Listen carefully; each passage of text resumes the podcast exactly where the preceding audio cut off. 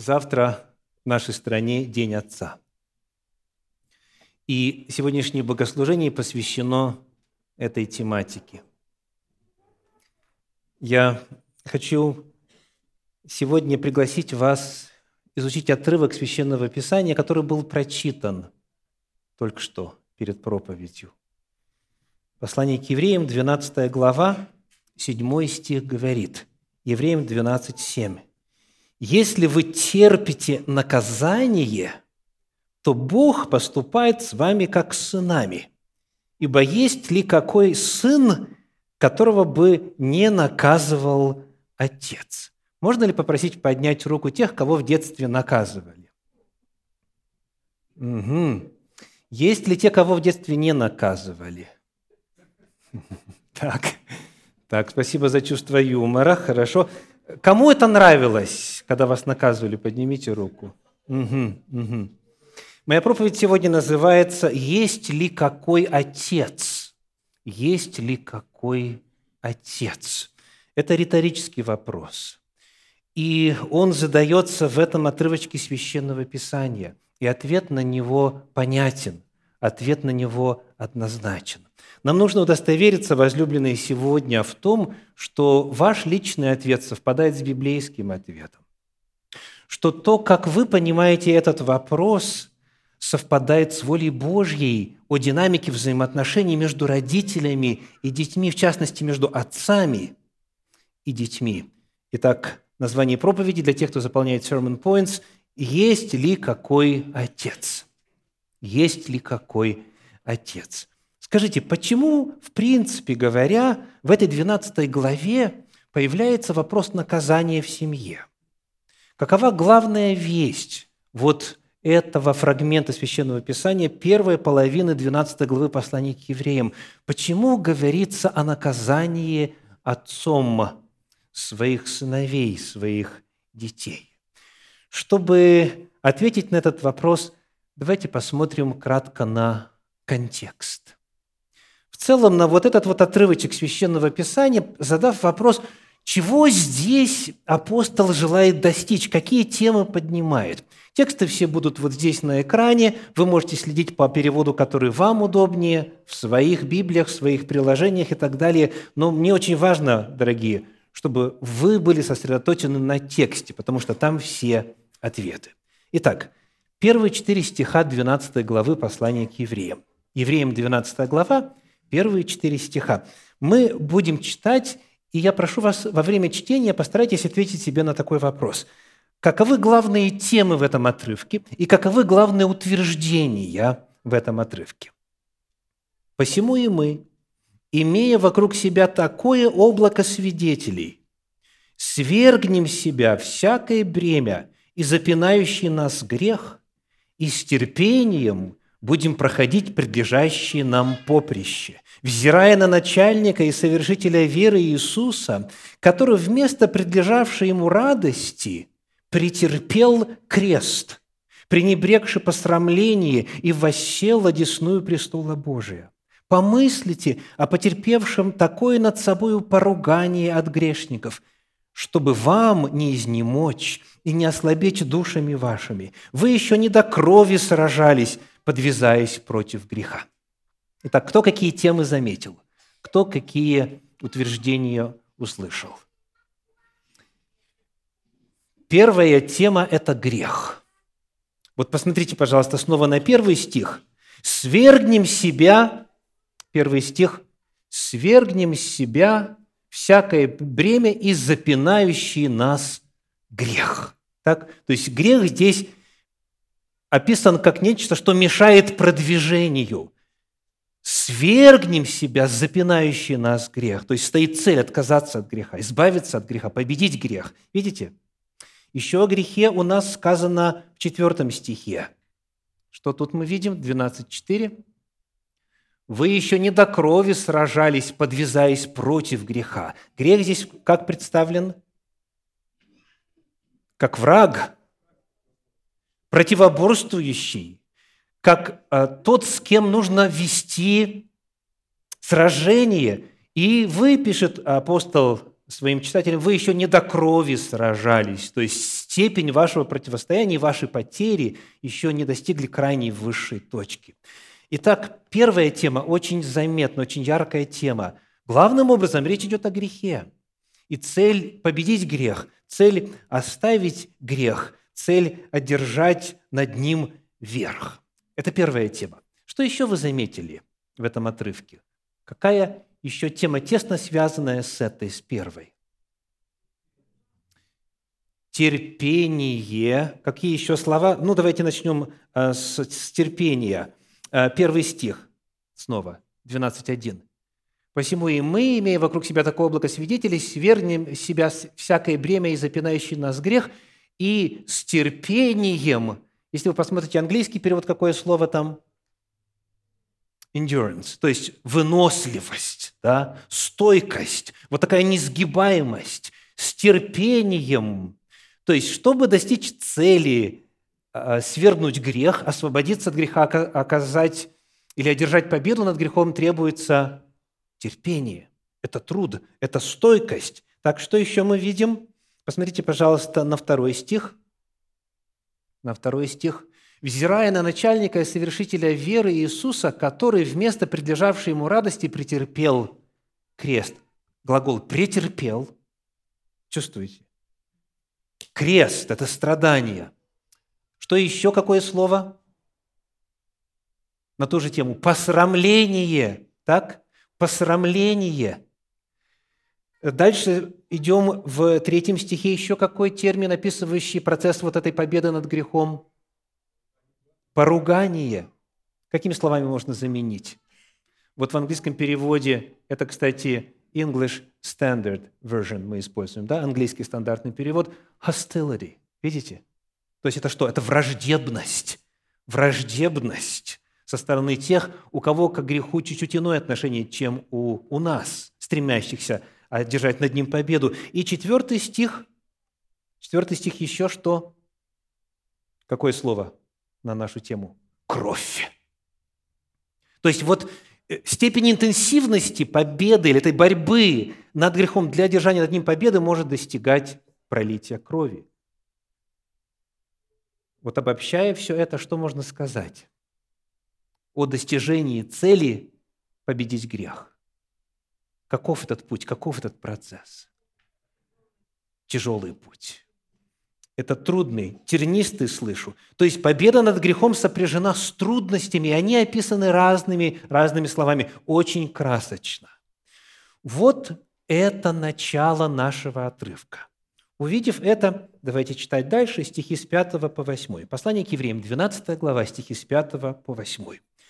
«И забыли утешение, которое предлагается вам как сынам. Сын мой, не пренебрегай наказания Господня и не унывай, когда Он обличает тебя, ибо Господь, кого любит, того наказывает, бьет же всякого сына, которого принимает. Если вы терпите наказание, которое всем а то Бог поступает с вами как с сынами, ибо есть ли какой сын, которого бы не наказывал отец? Если же остаетесь без наказания, которое всем общее, то вы незаконные дети, а не сыны. Так вот, находясь в этом процессе достижения цели, одержать победу над грехом, проходя через эти трудности, сражения, а, остракизм, пренебрежение, притеснение и даже до пролития крови – помните, что есть в этом во всем что? Давайте вернемся к пятому стиху. Очень важное слово в пятом стихе. Что? Утешение. И утешение какое? В чем его суть? Какие главные мысли вы видите и услышали в этих стихах с 5 по 8? Какие главные темы? Каковы главные утверждения? Пожалуйста. Сыновство. У нас есть Отец. Бог наш Отец. Это первая очень важная тема. Бог нам Отец, мы Его дети. Что еще вы здесь увидели?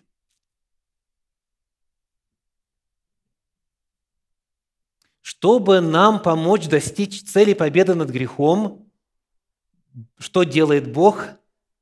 Он нас наказывает. Видите, да? Седьмой стих. Седьмой стих. Давайте посмотрим. Если вы терпите наказание, то Бог поступает с вами как с сынами. Ибо есть ли какой сын, которого бы не наказывал отец? Вот это наш риторический вопрос. Есть ли какой сын, которого бы не наказывал отец? То есть апостол, когда он это пишет, он какой ответ подразумевает, какой ответ он ожидает? Нету такого сына, которого бы не наказывал отец. Согласны? То есть он пытается апеллировать к опыту своих читателей и говорит, ну это же как ясный день. Или как? Как дважды два – четыре. Что если есть сын, значит, есть отец, который его наказывает. Так написано. То есть риторический вопрос, он имеет большую силу. Это утверждение в форме вопроса, это эмоциональный способ передать весть. Потому вот здесь перед нами первый Рубикон – не все через него переходят. Кто-то говорит, а я считаю, что можно быть без наказания. А я считаю, что есть отцы, которые могут детей и сыновей не наказывать, и это Богу угодно. Это нормально. Вот это первый выбор, который перед нами стоит в тексте. Смотрите, что в восьмом стихе. В восьмом стихе еще более сильное заявление – если остаетесь без наказания, значит что? Что это означает? О чем это свидетельствует? Что вы не дети. Это очень сильно. То есть представьте себе ситуацию, при которой э, соседский мальчик сквернословит, и вы его э, подзываете и говорите, ну-ка снимай портки, сейчас получишь наказание. Это странная была бы ситуация, да? Тут же полицейский бы явился, и совершенно справедливо, потому что у вас нет чего? У вас нет власти. У вас нет власти. Это не ваш ребенок. Только законный отец имеет право наказывать. А если наказания нет, вот это вот заявление, оно для многих парадоксально звучит. Если детей не наказывают, значит, это дети незаконные. И вот это еще один барьер, который нужно перешагнуть, если мы надеемся а, синхронизировать свое понимание, свой опыт и свои методы воспитания детей с библейским текстом. Потому что отсутствие наказания говорит о том, что это дети незаконные. И вот здесь еще открывается одна очень важная истина – Скажите, какие две темы здесь сразу перемешаны в рамках одного предложения? Верните нам седьмой стих, если можно, на экран. Какие две темы вот в рамках этого стиха?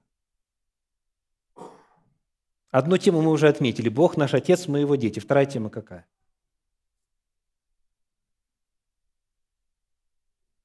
Земные отцы, земные дети небесный Отец, духовные дети, так, одно утверждение.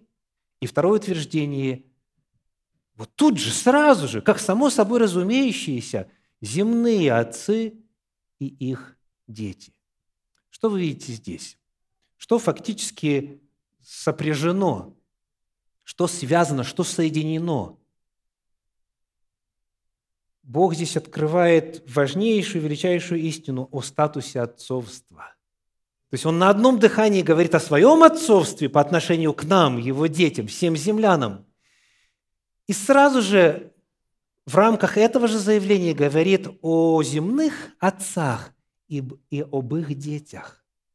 Статус отца, он сравним со статусом Бога.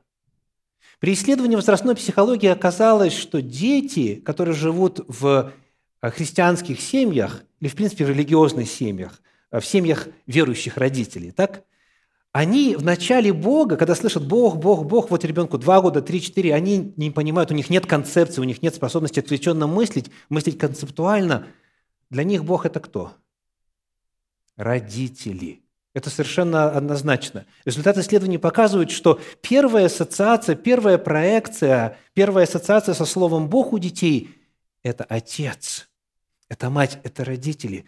И Бог здесь в этом тексте показывает, что у отцовства высочайший статус.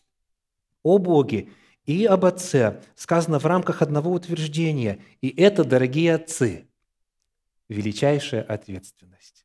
На самом деле вы первая личность, с которой у вашего ребенка начинает ассоциироваться Бог.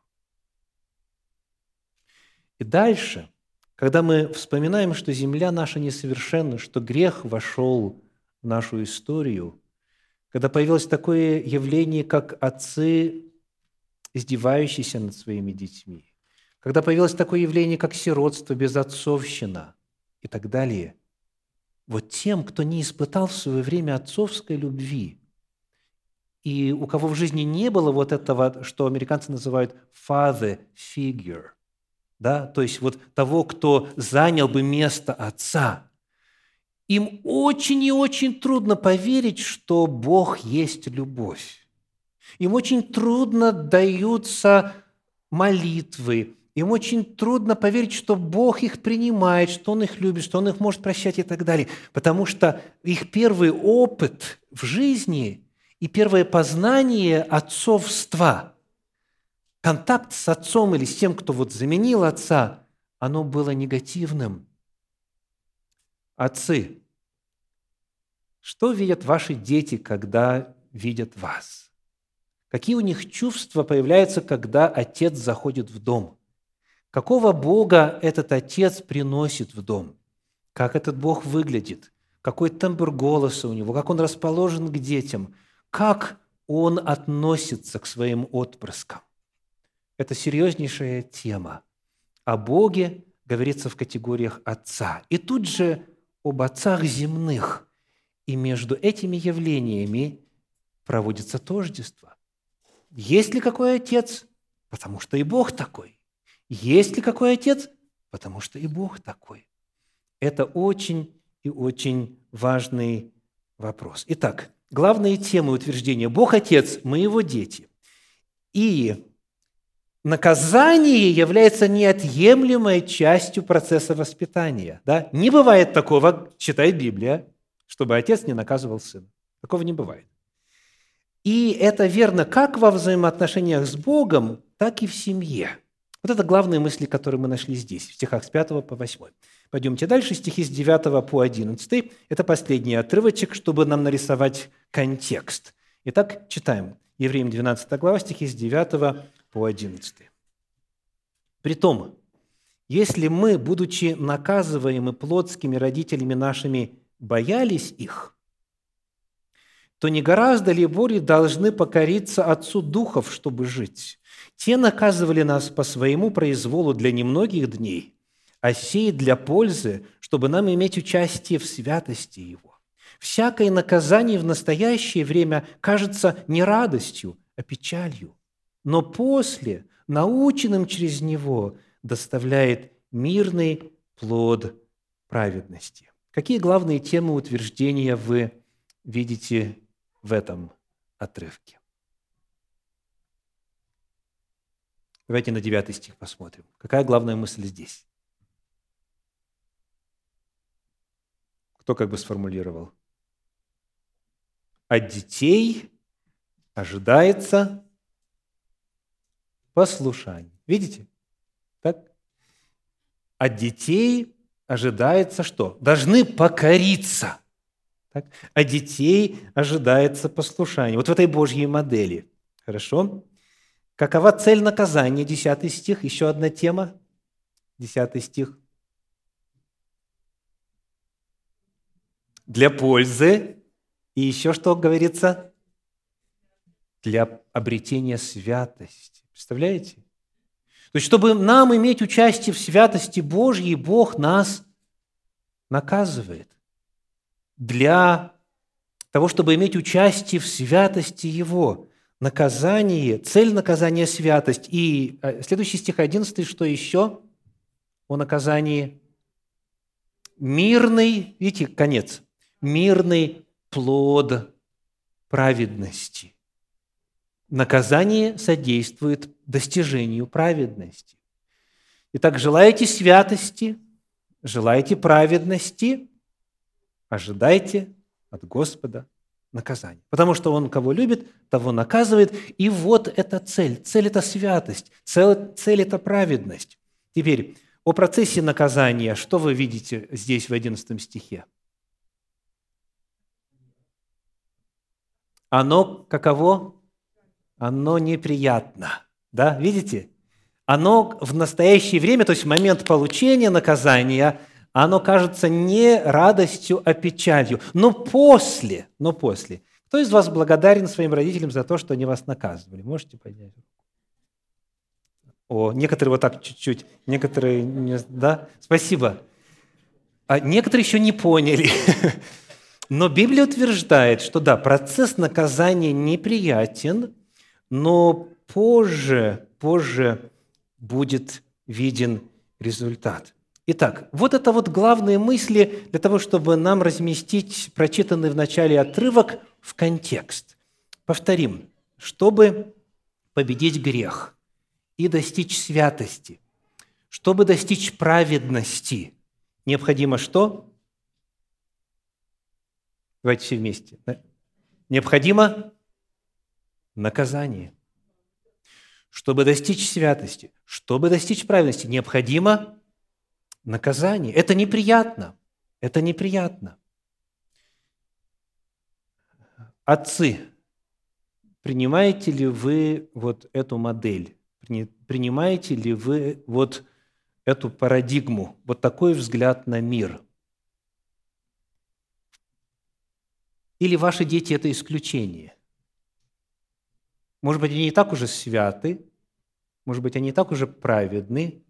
И вы понимаете, что контекст – это не святость так называемая вменяемая, не святость по статусу, не праведность, которая засчитывается благодаря заслугам нашего Спасителя. Речь не идет об этом, речь идет о фактическом преобразовании, о фактической тренировке, о фактическом росте в вопросах нравственности и победы над грехом. Об этом идет речь. То есть, являются ли ваши дети исключением? У кого-нибудь, в какой-либо семье, я обращаюсь к отцам в первую очередь, к матерям также, а, у кого дети без греха? Есть? У кого дети без изъянов в характере? Есть ли у кого-то, кто, у кого-то дети, которые родились, уже достигнув совершенства? К великому сожалению, я иногда встречаю отцов и матерей, которые ведут себя так, как будто их дети уже достигли. И не нуждаются в наказании. И не нуждаются в исправлении. Но потом, когда начинаешь ближе знакомиться, беседовать, когда человек открывается, становится понятно, что нет – дети, как и прочие, потому что все согрешили и лишены славы Божьей. Нет праведного ни одного, так говорит Священное Писание.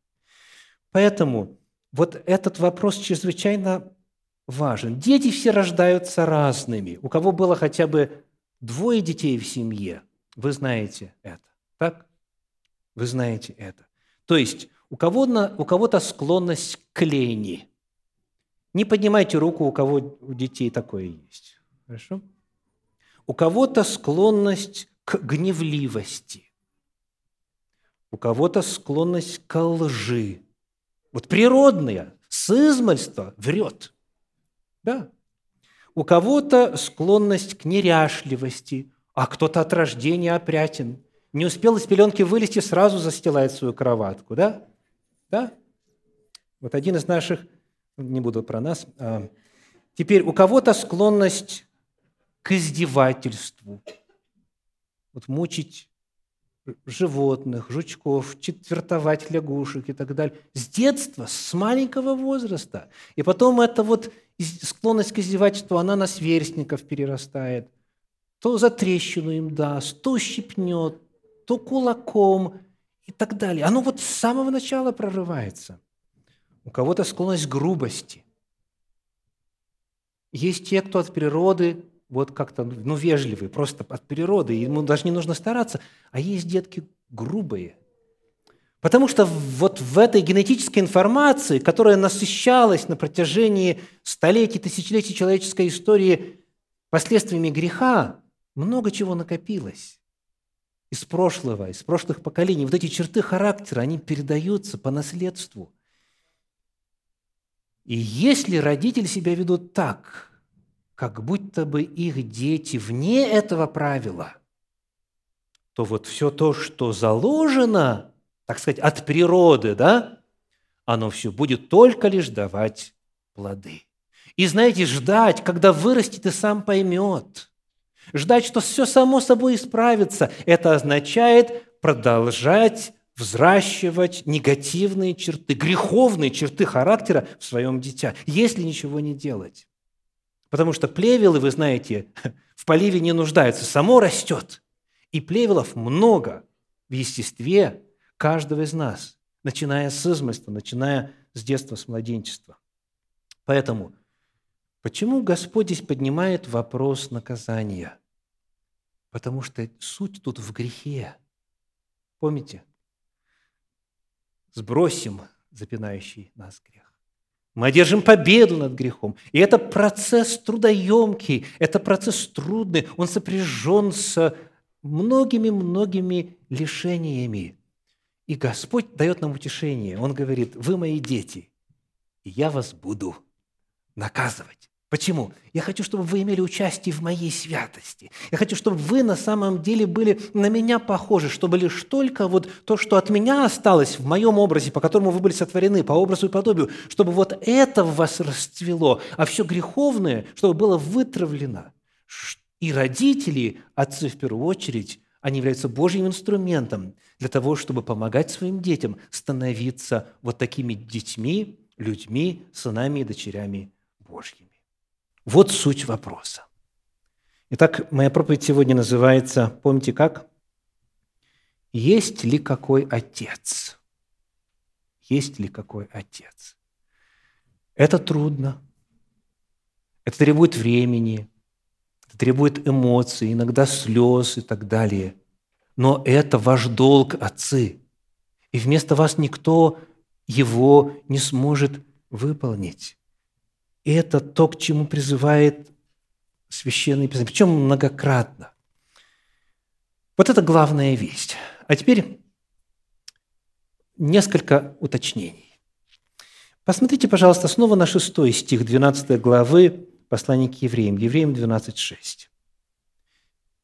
«Ибо Господь, кого любит, того наказывает, бьет же всякого сына, которого принимает». Давайте посмотрим на снова на слово «наказывает». Что вы видите здесь вот в английском переводе внизу? For the Lord disciplines. Как точнее, дословно, если перевести, как будет по-русски? Дисциплинирует. Ну да, дисциплинирует, если дословно.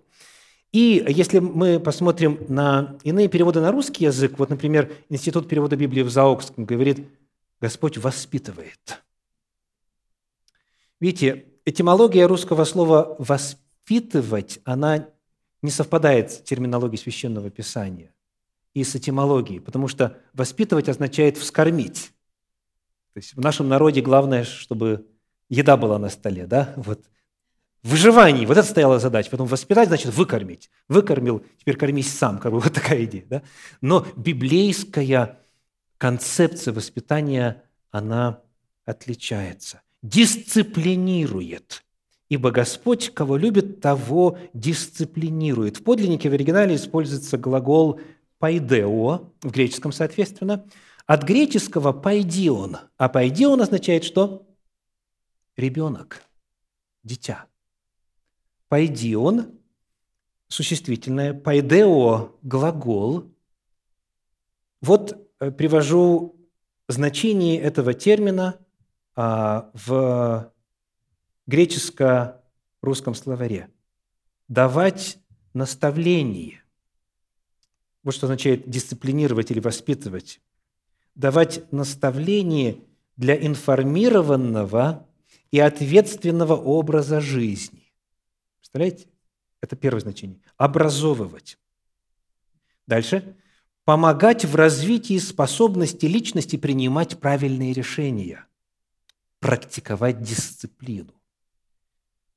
Везде, возлюбленные, везде в этом отрывке вместо наказывать, в оригинале «пайдео», воспитывать, дисциплинировать. То есть это, знаете, как у многих отцов это чуть что сразу за ремень. Вот, да? То есть первое, первое опасение, что что-то неладно в поведении, сразу же высшая мера наказания. Нет, не об этом идет речь. Не наказывать в первую очередь, а именно обучать. Я еще раз почитаю. Давать наставление для информированного и ответственного образа жизни, образовывать, помогать в развитии способности личности принимать правильные решения. То есть это не давлеть, а помогать ребенку самому выбирать. Помните, как написано у Исаии? Разуметь, отвергать худое и избирать доброе. Вот, вот задача воспитания. А, рассказывают, как однажды, как однажды в, магазин приходит а, родитель в книжный магазин и говорит, есть ли у вас что-нибудь по психологии воспитания, э, воспитания детей в возрасте от 5 до 12 лет? И продавец э, посмотрел на детей, которых предполагается воспитывать, надо говорить, говорит, есть в продаже ремень солдатский, кожаный, в хорошем состоянии. Вот, то есть у многих это как бы ну, первая реакция – наказать, наказать, наказать. Не спешите, отцы, не спешите. Текст говорит о дисциплине. Поэтому давайте прочитаем стихи с 5 по 11, вставляя вместо глагола «наказывать» и существительного наказания правильный перевод, более точный перевод. Итак, стихи с 5 по 11. «И забыли утешение, которое предлагается вам, как сынам. Сын мой, не пренебрегай чего? Воспитания или дисциплины Господней, и не унывай, когда Он обличает тебя». Шестой стих. «Ибо Господь, кого любит, того воспитывает или дисциплинирует, бьет же всякого сына, который принимает, об этом сейчас поговорим тоже, а дальше седьмой стих. «Если вы терпите дисциплину, то Бог поступает с вами как с сынами, ибо есть ли какой сын, которого бы не, не дисциплинировал отец?» Восьмой. «Если же остаетесь без дисциплины, которая всем общая, то вы незаконные дети, я не... Понимаете суть? Да? То есть везде, повторюсь, везде, где у нас наказание в оригинале, а дисциплина. Вот о чем идет речь. Отцы, соответственно, ваша роль – это обучение детей. Ваша роль – приучение к дисциплине, формирование у детей привычки и способности принимать правильные решения. Это означает уже в раннем возрасте давать возможность выбирать. Ну, ну не просто вот дайте ребенку трехлетнему выбрать, значит, овсянку или мороженое, что он выберет? Понимаете? То есть дети в определенном возрасте, они не в состоянии сделать правильный выбор, потому что у них нет еще достаточного инструментария. Поэтому, приучая детей, нужно объяснять, что вот она овсянка, вот это медленные углеводы, вот к чему это приводит, а вот это мороженое, а вот как оно на иммунитет влияет, и пошло-поехало. То есть нужна информация, нужно просвещение. И во свете этой информации мы помогаем детям делать правильный выбор. То есть мы прояснили ключевой вопрос, ключевой термин – наказывать. Давайте снова посмотрим на шестой стих, Евреям 12.6. «Ибо Господь, кого любит, того наказывает». Так наказанию предшествует любовь. Дорогие отцы, дорогие родители, пожалуйста, не пропустите это. Мотивация и основание для воспитания, для дисциплины это любовь. Вопрос, знают ли отцы, знают ли ваши дети, что вы их любите? Есть ли в этом вопросе у них ясность? Откуда они могут узнать? Первое, если вы им об этом скажете. Не так, как в том анекдоте. Нет, это даже, наверное, не анекдот. Ну, все анекдоты из жизни, что когда приходит к психотерапевту жена и жалуется на мужа, что он не говорит, э, что ее любит. Психотерапевт приглашает, вызывает э, мужа, и ему задает этот вопрос, почему вы не говорите своей жене, что вы ее любите? И тот отвечает, я ей об этом уже сказал, когда делал предложение. Если я поменяю свое мнение, я ей об этом сообщу. Понимаете? Не так. а именно регулярно, постоянно. Я тебя люблю.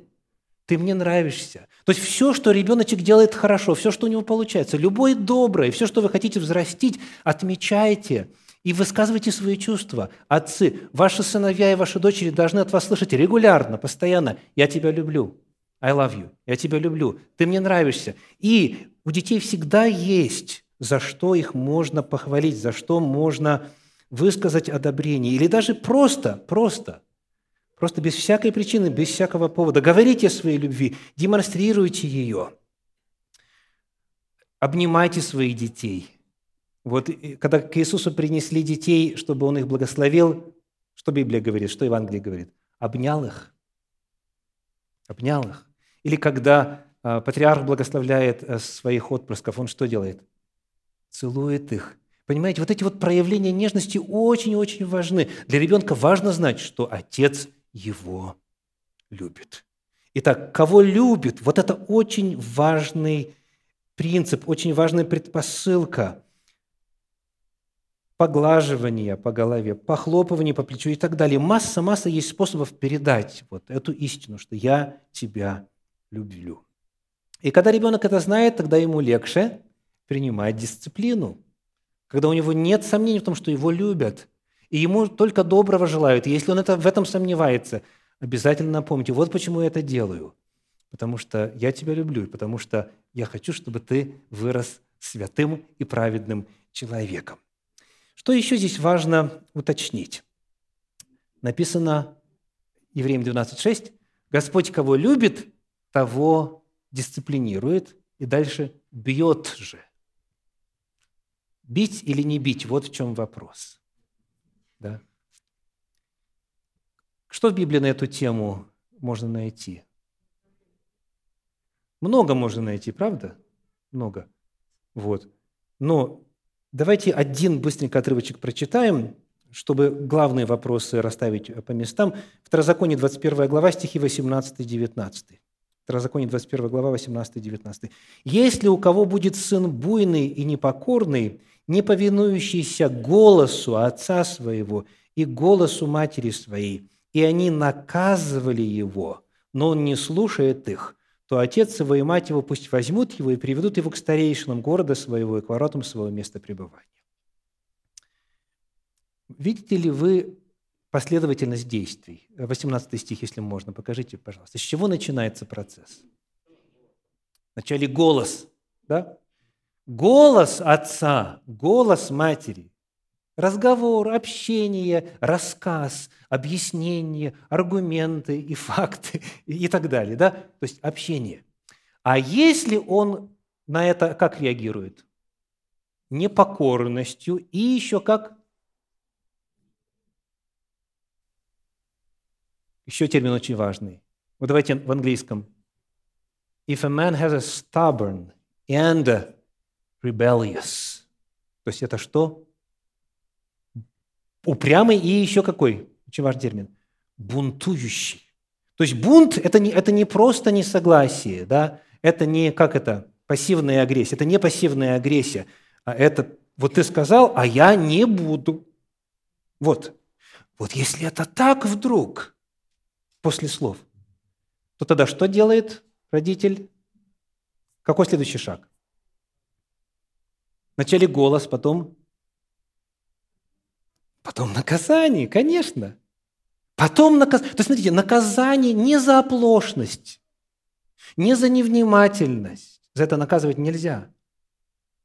А за осознанное противление законно установленному авторитету воли Божьей, которую родитель пытается внедрить и сделать правилом в своей семье, в жизни своих детей наказание за противление, за упрямство, за бунт. Но бывает, что родитель сам не справляется. И многие на этом этапе говорят, ну что ж, такой уродился, уже буду нести свой крест, как говорится, пока не создаст свою семью, там, да, перестанет моей пенсией пользоваться, и там уже, уже пусть как хочет, да. Нет, нет. Если не удается словами, если не удается наказанием, и у наказаний разные формы, это отдельная тема, у нас есть соответствующие лекции. Что дальше? Что дальше делает человек Божий? Он обращается за помощью к специалистам.